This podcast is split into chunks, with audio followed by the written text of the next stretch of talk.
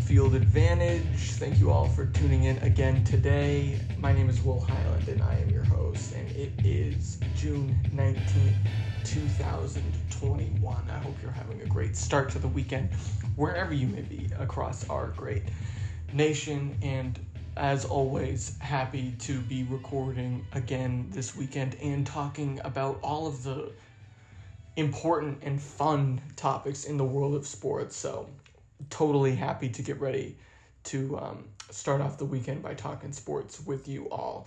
Um, I told all of my listeners last week, those of you who listened to last show, last week's show, that I would be attempting to um, talk primarily about baseball uh, throughout this um, throughout this program uh, because I had spent a lot of time in the past on the NFL draft on Stanley Cup playoffs, on some other uh, hot topics of that time period. Not that, you know, the NFL offseason, the Stanley Cup playoffs aren't still relevant, um, but I had spent a lot of time uh, talking about both of those uh, in previous shows. So I want to switch gears here um, and talk uh, baseball primarily because those of you who know me, you know that that is the sport that I began covering first and the sport that I uh, follow the most and have the most knowledge of from a um, statistical standpoint, from a you know on the field standpoint, uh, and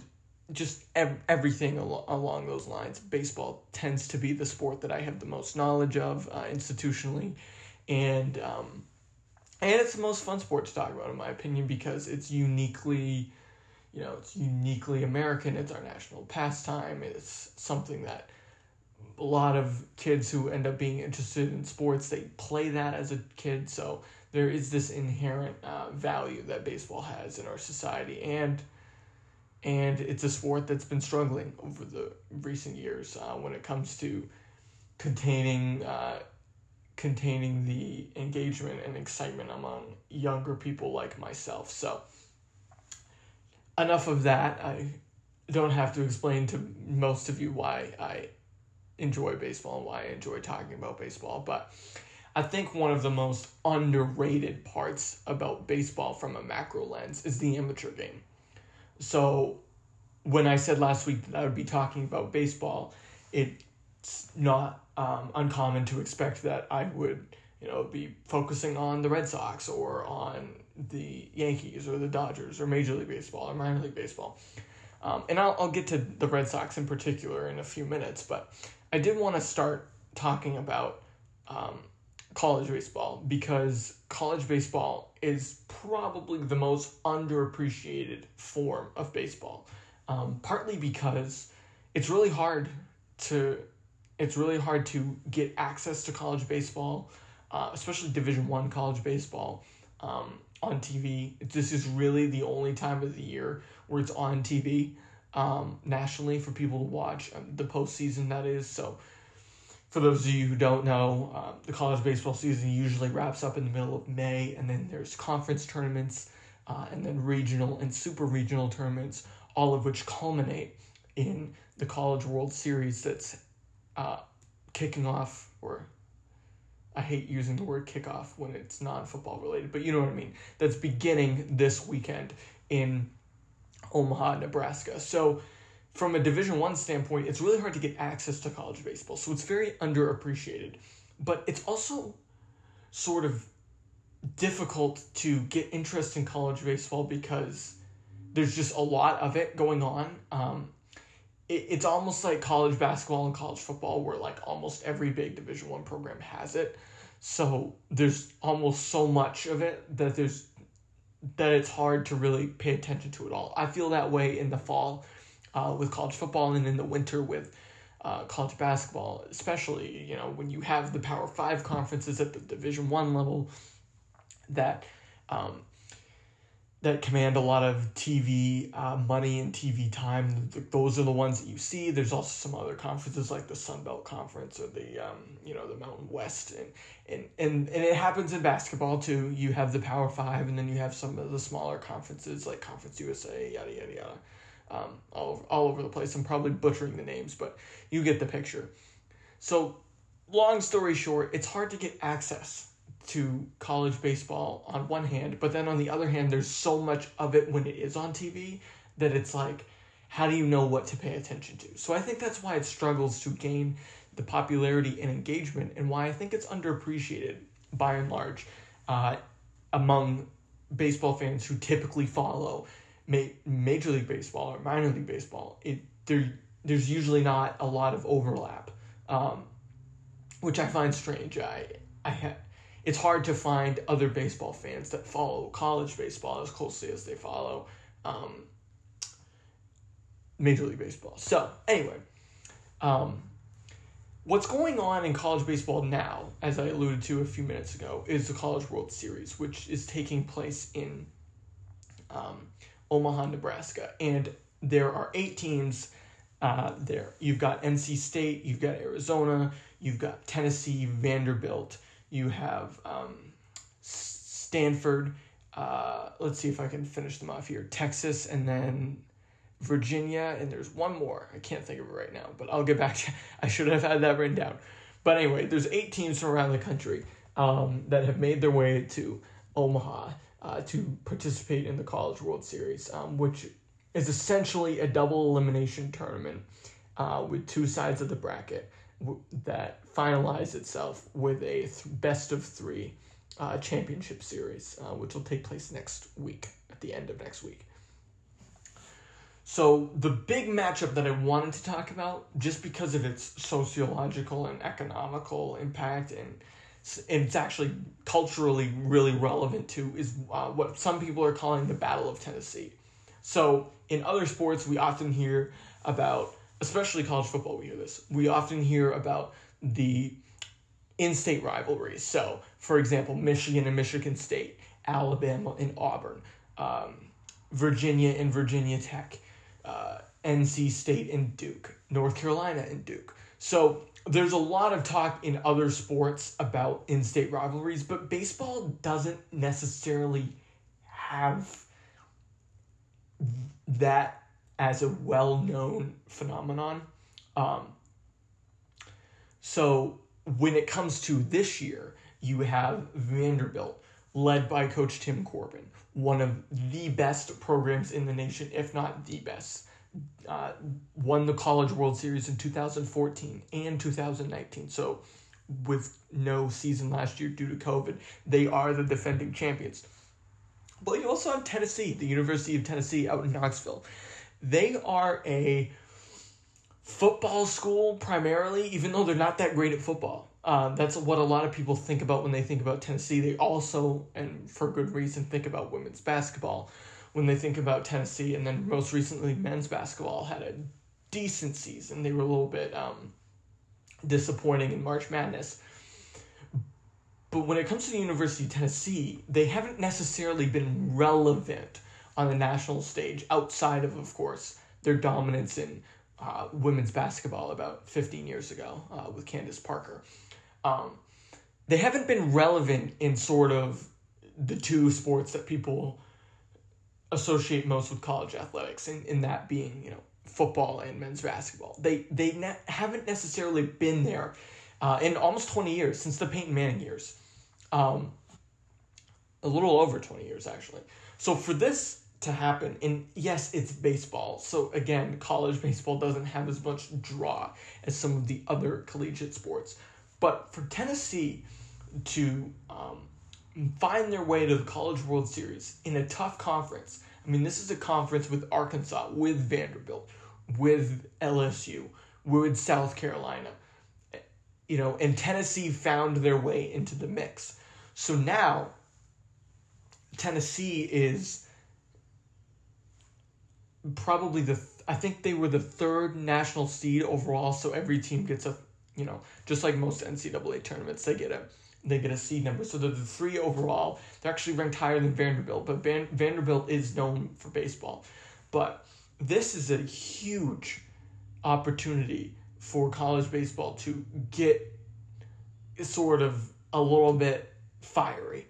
And what I mean by that is you pretty much have two conflicting uh, geographic groups, social, sociological, economic groups colleges that are different than, than one another, who are uh, who are rivals with one another, who occupy the same uh, you know state. It's just a quick you know jaunt on I forty uh, from one city to the other, and they have the potential to meet in the College World Series championship. That's actually the only way they would meet in the finals um, or meet in the tournament is if they met in the finals. Um, so it's a huge story in college baseball that Tennessee and Vanderbilt uh, are squaring off against one or have the potential to square off against one another as both SEC rivals, in-state rivals, and it's sort of this larger, more controversial argument about the future of baseball, and each one of these teams represent a different facet of that conversation. For example, you have Vanderbilt. They're led by Tim Corbin. They're winners. It's a business like approach. So much of a business like approach that when they practice, they wear the numbers on their jerseys and blank hats because they believe that the logo is only uh, only worthy of game day and that you have to earn the logo by playing on game day. So that is how strict and how businesslike they are. And Tim Corbin, he's a New England guy. He's sort of got a Boston accent. He recruits a lot in New England, which is strange for a guy who's, you know, at the Harvard of the South. But for for Tim Corbin's squad, I mean, they are business, all business, all the time, and they play that way. Sure, there's an occasional celebration here or there, but they're not as high flying as uh, Tony Vitello's Tennessee Volunteers, who are just, you know, they're the ones. Drew Gilbert, he's he'll bat flip his way, you know, out of any out of anywhere. You know, that whole team is they're about having fun, and it's just a different culture it's not so much of a business first culture. It's more of a fun first culture that will lead to victory uh, on the second half. So, with both of these teams, they represent sort of that larger um, friction in baseball between the old school and the new school. Uh, and the, the fans are like that too. I mean, the Tennessee Vols fans are insanely loud and insanely uh, raucous and then you have the Vanderbilt fans who are typically like a you know older crowd who you know might be a little bit more reserved. Some of their fans aren't as rowdy as as the Vols fans out east. So I hope both schools have the opportunity to showcase that on the national stage in Omaha. Obviously, they will, but if if those teams do end up meeting next week in the college baseball national championship, it will be something that college sports hasn't seen in a long time. Uh, probably the last thing I can think of that was even remotely close was when Alabama and Georgia met in the uh, college football playoff national championship four years ago. Um, that's probably the most like this matchup on on the national stage that I can think of. Um, that doesn't mean that hasn't happened in other sports, but in terms of a sport that is part of the American Big Four that will garner some sort of uh, national attention uh, in its respective arena, it could uh, be the biggest thing we've seen in college baseball in quite a long time. And it could help propel the sport to heights that it hasn't seen um, in both, um, you know, national and you know, regional ways. I, I think the problem with college baseball, like I said in the beginning, is it just doesn't have the appreciation that other college sports have. And I've found that college baseball is sort of a more pure aspect of, of the game. And what I mean by that is obviously these pros, they're, they're playing because it's their job, it's their duty to their contract. Um, these guys who are playing at that level, they're playing because they love the game. You know, I mean, one of the one of the things that I've seen at all levels of college baseball is there's this unique camaraderie that exists in that sport that I don't think exists in other sports. And so college baseball sort of has almost this cult like um in, in not in not in a negative way, but sort of this cult like following among uh, the group the hardcore fans. Um, but even even so it doesn't have that appreciation that I was talking about partly because it's hard to watch it on a national stage. But this week you do get that opportunity to watch, in my opinion, the purest and most entertaining form of baseball uh, at the College World Series. I mean, these guys, they'll hit home runs, they'll bunt, they'll have terrific pitching performances. So there's a lot to be appreciated about that. And I would be remiss if I didn't encourage you all to um, watch watch some of it, um, because as we've learned, the pro baseball uh, picture has seen some difficulties, to say the least, over the past couple weeks. We talked a little bit about it last show, and, and as we transition here, I think it's worth asking questions um, about some of our, you know, our favorite teams.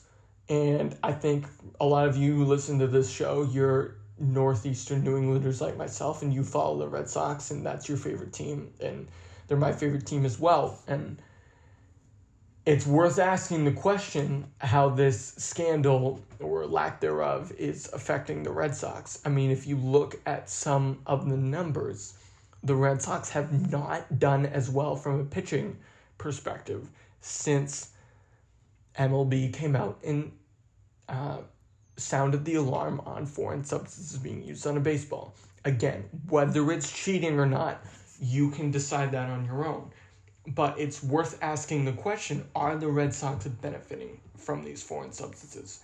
And and, and the reason why it's worth asking is A, the numbers show, just like I said last week with Gerrit Cole, the numbers do somewhat say that there's been a correlation. Now, correlation is not always causation, but in this in this instance, it's fair to ask that question. And B, the second component is that if everyone else is benefiting, what makes the Red Sox any different? So if it's such a big problem in the sport where the league feels it needs to institute rules to combat it, then potentially it's a widespread issue among all 30 clubs. Um, so I think that it's I think I'm looking at the substance rules here just so make I make sure I have them uh, I have them accurate here. But it's it's worth asking that question about the the rules and the way that they've affected certain pitching staffs. And look, the Red Sox at one point earlier this month, they were third in the league in ERA. Only the Dodgers and the White Sox were better. And and now you've looked at some of their starting pitchers and you've seen that all of their ERAs have dropped. And again, ERA is not always just like strikeouts per nine. I mean, I'm not out here, I'm not going to, you know, marry myself to any particular form of statistics. But when you look at some of the ERA drops that had occurred and then how they've now gone back to where they were, it doesn't look good on the surface considering, you know, what happened against the Astros and the Blue Jays last week. I mean, they their ERA as of last week this month was 528. And their franchise worst was 558 last year in overall in 60 games. So, I think the Red Sox are pitching nearly as bad as they were last year in the recent weeks. Now, look, they've had some, you know, they had some good victories against Atlanta. You know, they had, you know, they've had some scrappy wins here and there, but it's not looked pretty from a starting pitching perspective. Um, and that I think at one point the only team that had performed worse than them was uh, the Rockies. And look, they play on the moon, and they were bad to begin with. So it's scary from a from a just fans perspective that these sorts of things can have that much of an impact on the game that's being played on the field and the pitches that are being thrown each time. Uh, but it's just worth asking that question. Look, if everyone's cheating, then that probably means your favorite team is cheating too. And again, I don't know whether it's really cheating or not, but let's say you want to call it that, then it's not a great look. Um, it's really just hard for me though, from a big perspective, uh, from a larger perspective, excuse me, to look at this and not say, come on, Major League Baseball, you should have known this was going to happen. And here's why. I mean, this is a league that owns Rawlings. You know? So they are in charge of the production of their sport and they alter they alter their their ball. I mean, they're they juice the ball, they deaden the ball. They juice the ball, they deaden the ball. They tighten the seams, they don't tighten the seams.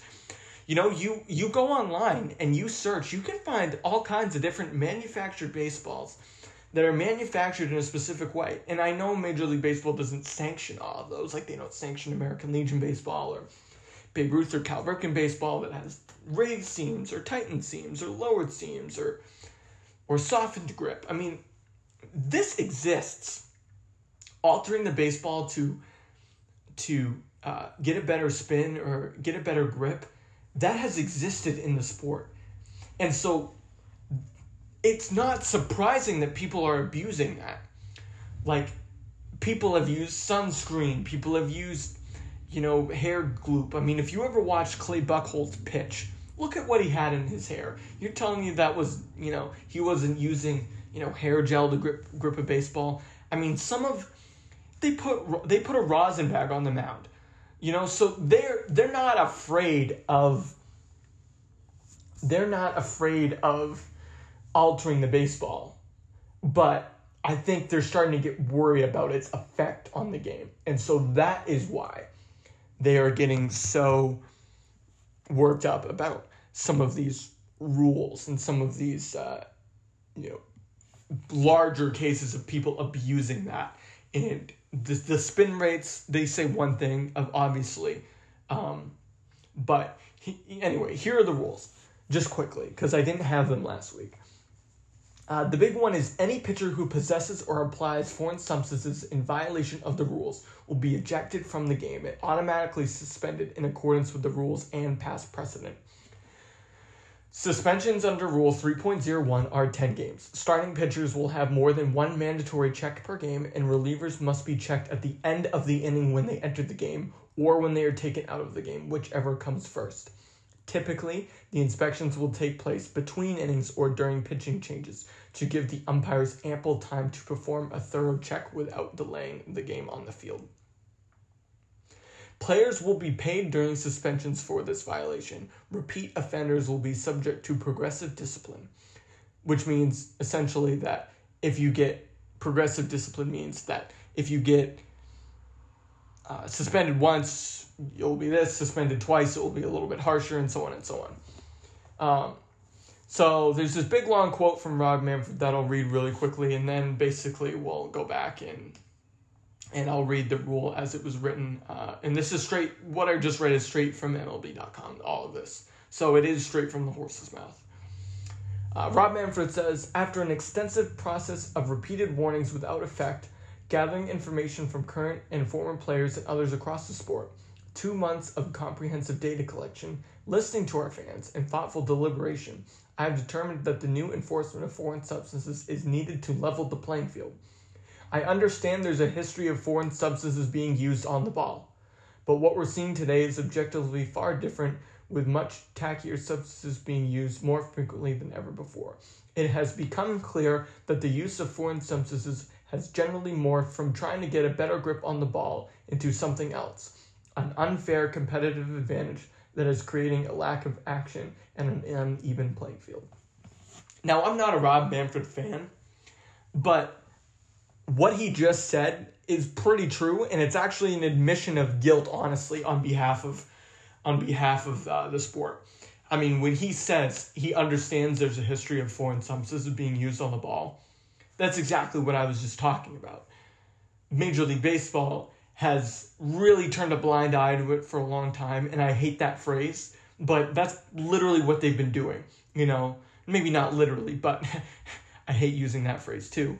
But they've basically been turning, you know, turning the other cheek and looking away and say, you know, and actually maybe they are literally turning a blind eye because umpires, they know. I mean, they see a guy rub something on the ball. They know. They're they're there. They they umpire dozens, you know, if not almost 100 games a year potentially.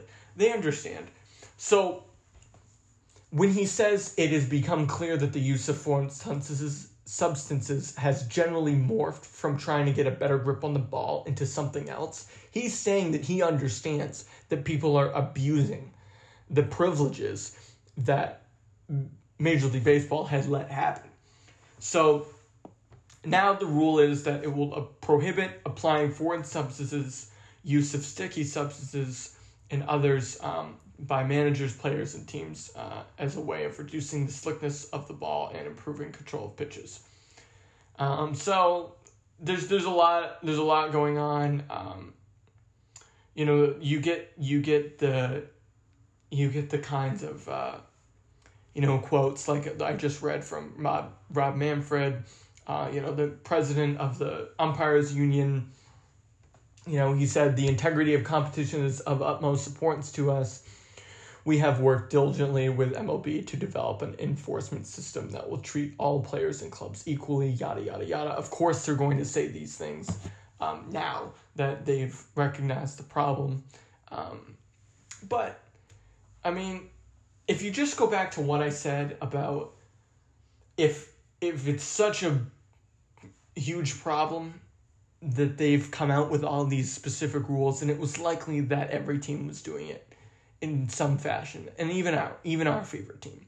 So whether again you want to call that cheating or not is up to you. But I mean, when they start listing the names of some of the substances that are now not uh, that are now not allowed, uh, there's a lot on there. Uh, you're not allowed to um, intentionally discolor or damage the ball with uh, things like licorice, sandpaper, uh, soil. Um, and then it, that rule is expanded by saying they're not able to apply a foreign substance of any kind or deface the ball. Um, and this is, and you're also not allowed to put anything on your hand either. And this is the part I was just about to say. Um, things like you're not allowed to have super glue on your hands that you then put on the ball. You're not supposed to use like tape or anything else onto your hand to get a better grip. So they're really going to crack down. Um, you know, the pitchers will say that it's going to prevent injury by um, limiting the number of hit by pitches.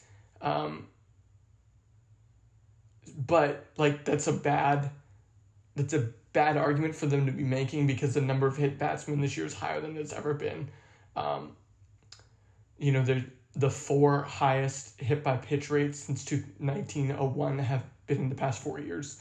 So that suggests that foreign substances being used by pitchers are doing little to protect hitters. So that argument kind of uh, falls down. Anyway, if, if you want to read more about this, uh, you can uh, look on MLB.com. They just uh, published an article earlier this week uh, written by Anthony Castrovince. He's a great he's a great writer. Uh, details all the rules that I've just talked about, but Anyway, it's safe to ask the question. If you're if every team is doing it, is your team doing it? And the answer is probably yes. All right. So that's two baseball topics that I wanted to lead off the show with.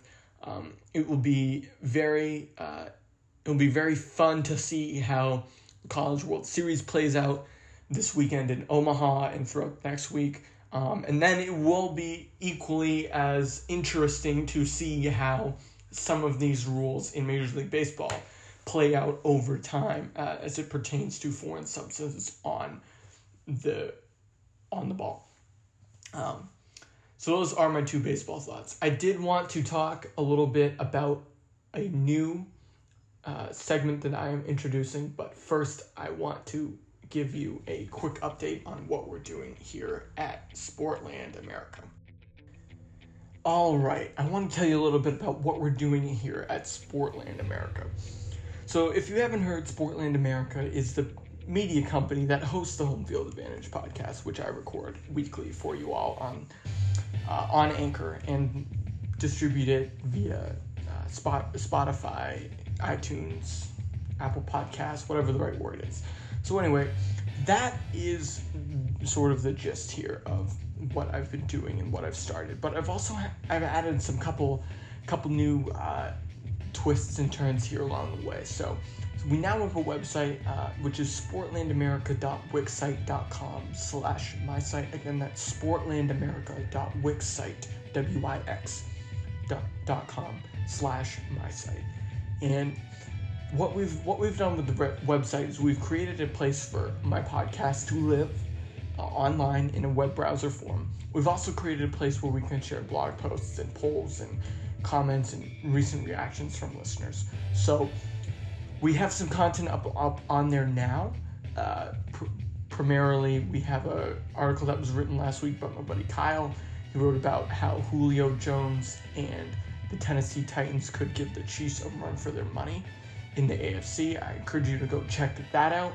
We also have some older pieces on there from myself about the USA baseball team and the Olympics, as well as a piece, a feature piece I wrote on Charlie McAvoy from the Bruins. So we have some content up there if you're interested. Um, we also you can connect with us on social media. So we are on Instagram and Twitter at Homefield Pod.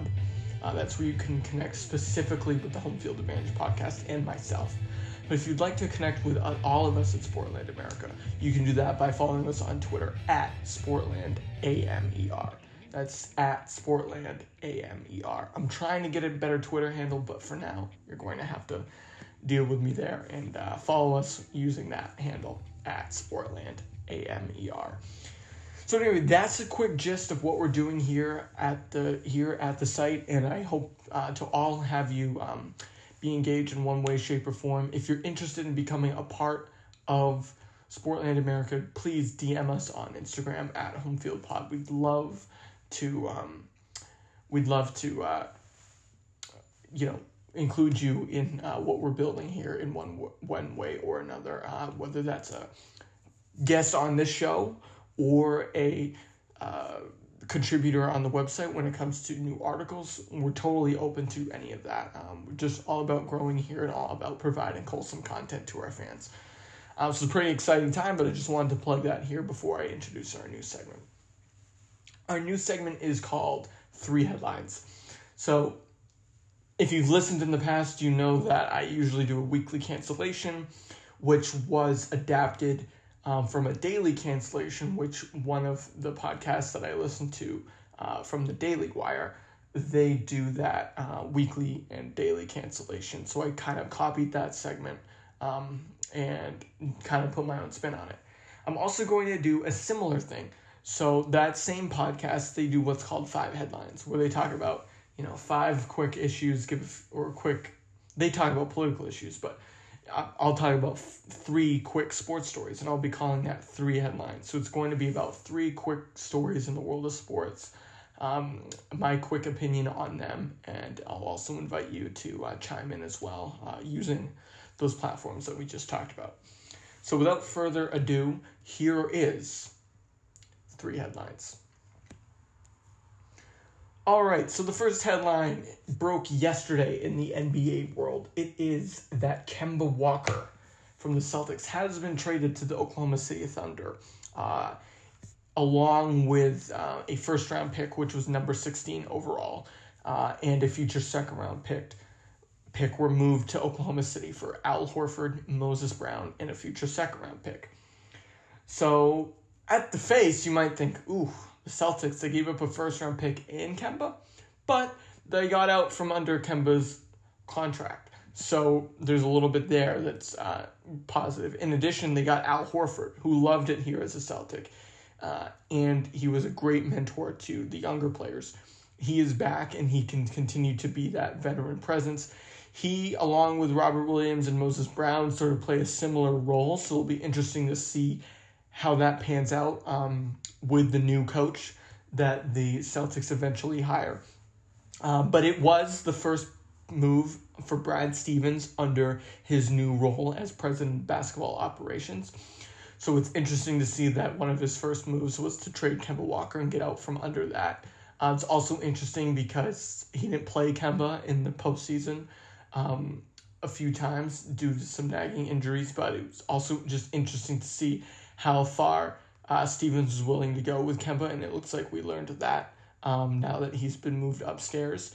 So, uh, as it pertains to the Celtics, it's probably an even trade, I'd say. Um, the Celt- the Celtics got some veteran a veteran presence in Al Horford. They got a future pick.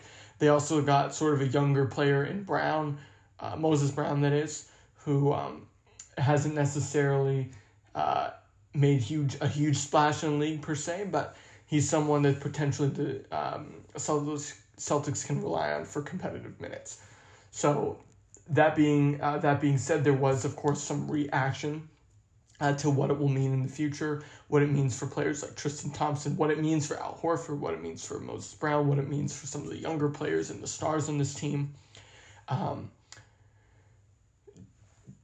Tatum, uh, Jayson Tatum seemed to be a little bit uh, sad about uh, Walker leaving, uh, but then of course Walker responded with uh, quote saying, "Jayson's such a good guy and a great player for the most part. I like being around high character guys with good work ethic." just guys who I can be around and be myself around. That's kind of the vibe I got from JT when I was around him. Um, when we left Paris, as days went on and free agency came, I made my decision, and a lot was be- because of him. So that's great that uh, Kemba felt drawn uh, to Jayson Tatum, and perhaps it means that other players around the wor- uh, around the world, but around the league, feel that way. Uh, so for the Celtics, it does necessarily. Um, uh, bode well for their future. Um, you know, and Smart along uh, along with Tatum and J- Jaylen Brown Brown did play with uh, Kemba Walker uh, during the FIBA World Cup in 2019. So Mark has had some good things to say about him too. Um, it's called him one of the best teammates he ever had, and you know Jaylen Brown and others um, were were um, were uh, sad to see him go as well, but uh, and I think a lot of Celtics fans, especially Celtics fans who have Connecticut ties, were sad to see um, Kemba Walker go, uh, but probably a good move for the Celtics. Our second headline is that Tom Brady reacts to Buccaneers GM saying he can play till he's 50. And Tom Brady says, quote, even for me, that's a long time. And this is from CBSSports.com. The first one I read about the Celtics was from Boston.com. I should have led with that. But this CBSSports.com piece is basically giving a quick, uh, quick, quick uh, summary, I should say, about uh, Tom Brady and, and uh, his potential to play until he's 50. So essentially Jason Licht from the Buccaneers, he said that Brady can play till he's 50, and Brady responded by saying, even for me, that's a long time. Now, Tom Brady likes to do this. He likes to never really say one thing or another. He sort of likes to have everything be up in the air. Uh, whether or not that annoys you or not it's obviously up to you to uh, to decide. But for me, it's a little bit annoying. Like I love Tom Brady, but it seems like every time he'll never say something like, "Oh, I'm not going to play until I'm 50," or "I'm going to play until I'm 50." He usually does sort of this, "Well, we'll see" routine, uh, and he's done that over the past few years as he's gotten older. But hey, if I'm Tom Brady, he's going to be 44 years old. He won a Super Bowl at 43. That's really impressive. But he's going to be 44 years old. I know he can. I know he's proved that he can still play at this level at this age by winning a Super Bowl again, even with all the talent around him. But that's a six years from now, that's a long time. Six years ago, he had just won his fourth Super Bowl. So a lot can happen in six years in the NFL. That's an eternity. But Tom, I think it's time.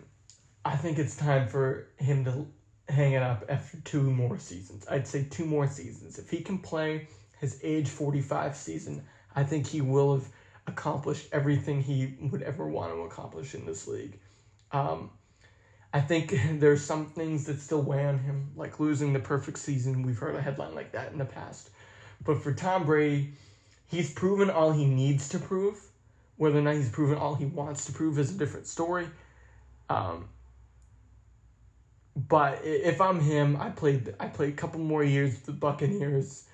Uh, you know, I get let them get Kyle Trask uh, acclimated, uh, and then I hang it up with potentially you know another Super Bowl or another couple NFC Championship berths, and I go and I walk away from the game you know as being hands down, no questions asked, the best player to ever suit up in pads in the NFL, and I think he's already that right now.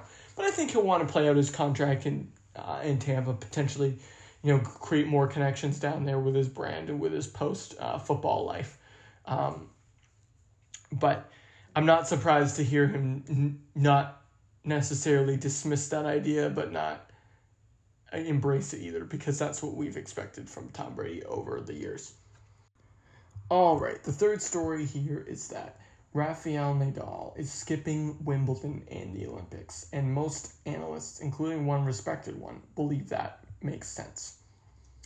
So, if you haven't heard, uh, Wimbledon um, is this one of the major Grand Slam tennis tournaments, um, and Rafael Nadal has pulled out of this tournament, and he is probably one of the best players to ever play tennis, if not the best. But he just recently had a tough loss to um, to uh, Novak Djokovic, uh, and you know he he had that tough loss. Uh, there's just and there's just not a lot of time, according to this number one analyst, for him to get ready and then give it his all and really uh, really succeed the way he wants. And so he won't be at Wimbledon or the Olympics. And that's a big loss for tennis because Nadal is chasing history. He's still fairly young from a tennis perspective. He has wins left in him is what I mean by that. Um, and I'm not a huge tennis follower but um, they have to they have to prioritize their schedule and I think according according to this uh, this respected ten- tennis analyst uh, named uh, Paul Annacone, uh, he believes that no player wants to miss any major event. But for Rafael, I think coming off that loss to Novak, the fact that there is two weeks, the fact that probably Wimbledon is the least likely place to win another major, it makes sense. So with no Rafael Nadal at Wimbledon or uh, the Olympics, it does sort of leave a hole in sort of this three headed monster we've seen in tennis over the last decade or so with Federer, Novak Djokovic, and uh, Rafael Nadal. And it's a big it's a big news for tennis. I mean, this is the equivalent if, you know, if uh, Tiger Woods pulled out of a major uh, in while you know while he was still winning them, or if you know Brooks Koepka you know decided not to play in a major tournament. So it's a it's a big deal for tennis. Uh, so it will be interesting to see uh, if Federer or Djokovic rise to the occasion uh, and win another major without Nadal being there, or if an upstart player uh, can uh, win gold at Tokyo or win on the grass in London. Uh, we will find out. All right, so that is the end of the show today. I know we talked about a lot of different topics all over the place but I'm super happy that you were all able to turn in, uh, tune in, and listen to this. Uh, listen to this episode. We have a lot of exciting things going on here at Sportland America and at Home Field Advantage, and I would love to have you all be a part of it. Um, this weekend, I hope you enjoy the weather. I hope you enjoy Father's Day. Obviously, big happy Father's Day uh, to all the dads out there.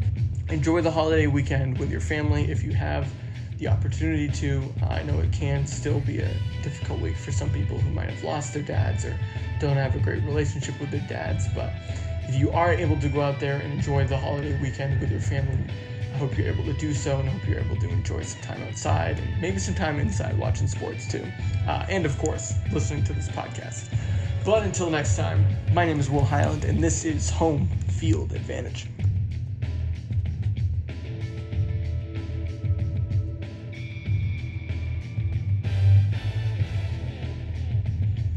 If you liked this podcast, please subscribe on your favorite provider.